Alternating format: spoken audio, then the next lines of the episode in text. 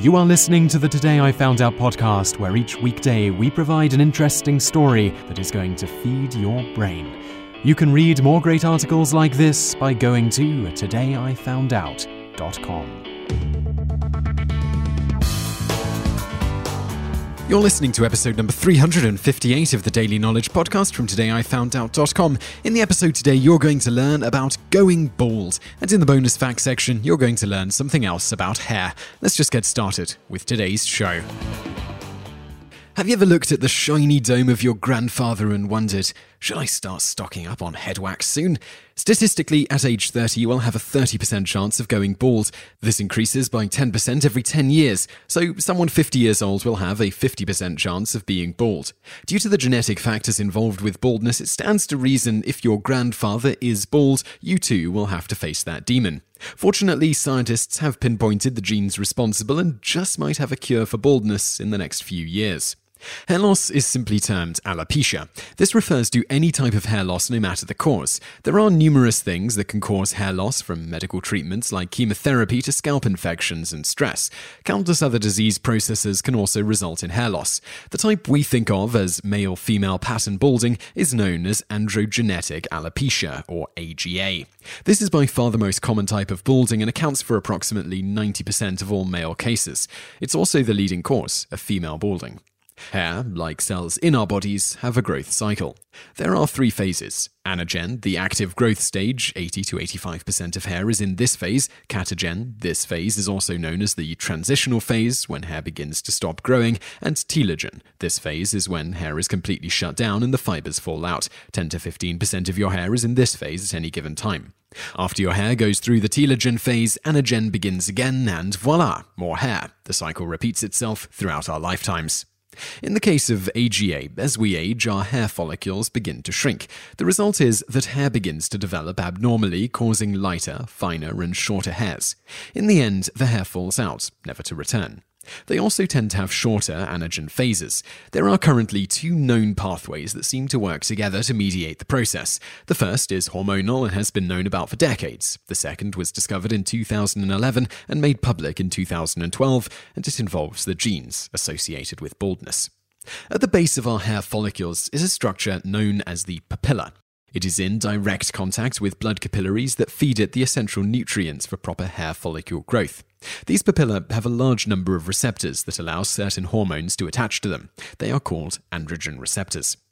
There is a type of androgen hormone in our bodies known as dihydrotestosterone, DHT. Our bodies make this from the testosterone that appears in normal blood levels. When testosterone is aided by an enzyme, type 2 5 alpha reductase, which lies in hair follicle oil glands, it turns into DHT and begins to bind to the androgen receptors. Once there, it shrinks the follicle over time, causing AGA. Before 2012, this process was thought to be the most important pathway to baldness.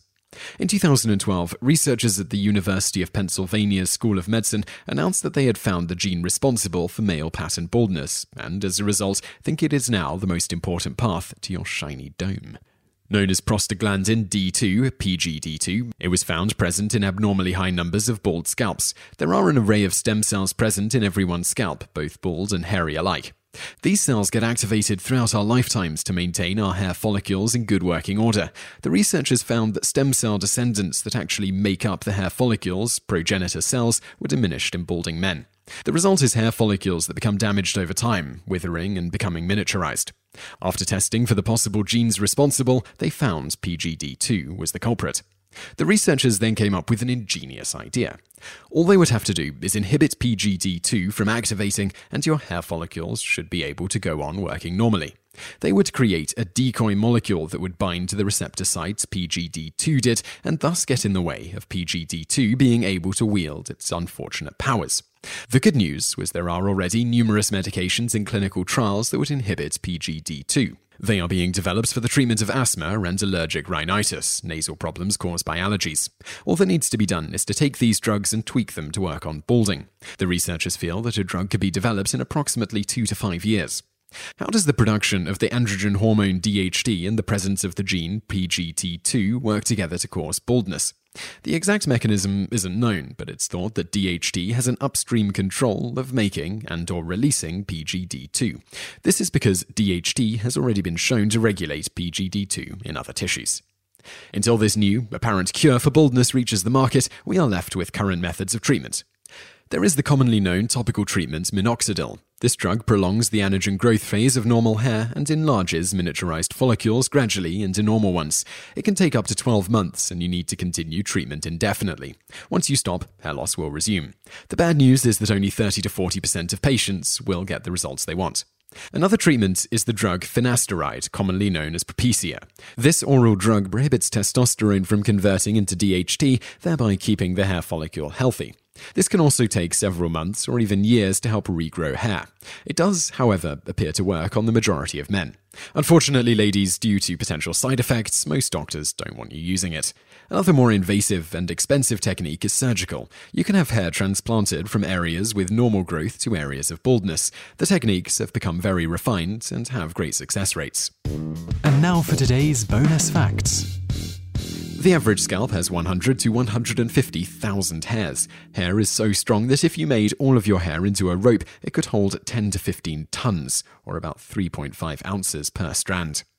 Bonus fact 2 Hair has the highest rate of cell division in the body. It grows at 0.3 millimeters per day on average, and 1 centimeter per month. Thankfully, each hair has its own life cycle. If it didn't, instead of losing hair randomly, we would molt. Bonus fact 3 the largest number of hair follicles you will ever have are present on a developing fetus by week 22. The density or thickness of the hair on our scalp will reduce as we grow. The reason is because we don't generate new follicles during the course of our lives, and our scalps expand as we age, leaving less dense hair. Bonus fact 4 the anagen growth phase of hair is different for different types of hair. The hair on your arms, legs, eyelashes, and eyebrows have shorter active phases, ranging from 30 to 45 days. The hair on our scalps has a growth rate lasting from 2 to 7 years. Thus, longer hair on your head versus your arms and legs. Different people will also have different lengths of time that their hair is in the anagen phase. The result is some people can grow longer hair than others.